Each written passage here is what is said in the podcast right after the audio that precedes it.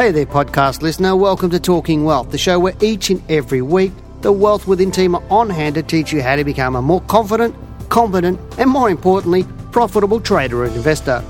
For more information, products, services, and detailed show notes, including a transcript for this podcast, head over to wealthwithin.com.au and click on the News and Media tab in the navigation. Welcome to Talking Wealth. I'm Janine Cox, Senior Analyst at Wealth Within. Now, this week I thought we'd keep a bit of an eye on what's happening with productivity.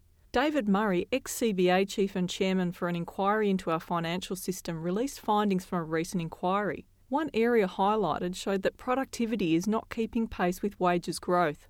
Now, my concern is actually for first home buyers, as without wages growth, the affordability gap will only widen. What has this got to do with productivity? Well, without productivity increases, wages growth can't be justified. Productivity is an important statistic for governments, economists, and business. It's a measure of efficiency.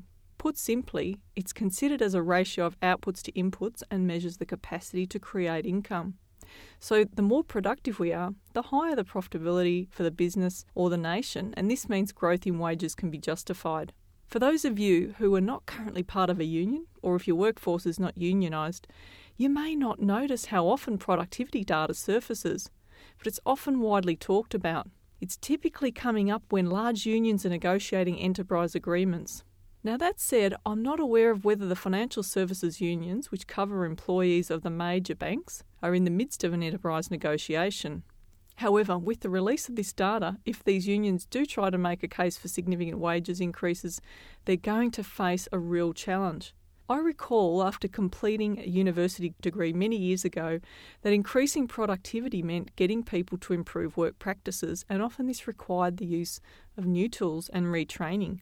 Of course, when these improvements were exhausted, industry looked to automate, and with automation came job losses. Although new positions were created in the process, the total number of positions fell, which of course reduced cost for the business and usually increased output.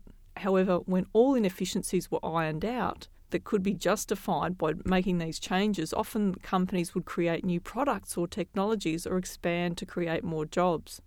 And often these jobs would be in more highly skilled areas. Therefore, increasing productivity can be great for the nation and may mean people are paid more. However, I believe wage growth will continue to lag our biggest lifetime expense, being the home.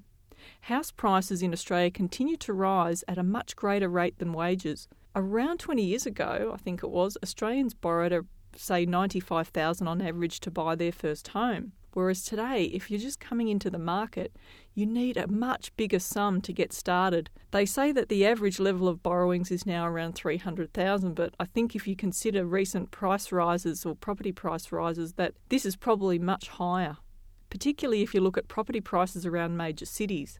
However, let's consider the change in the data as being the important point for this discussion.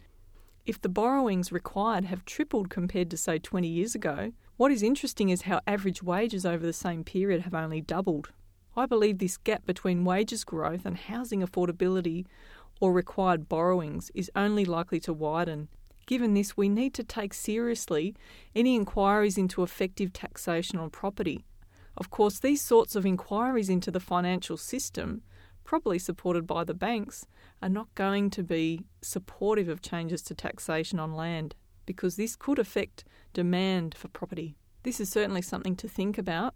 Have a great week. I'm Janine Cox, Senior Analyst at Wealth Within. Bye for now.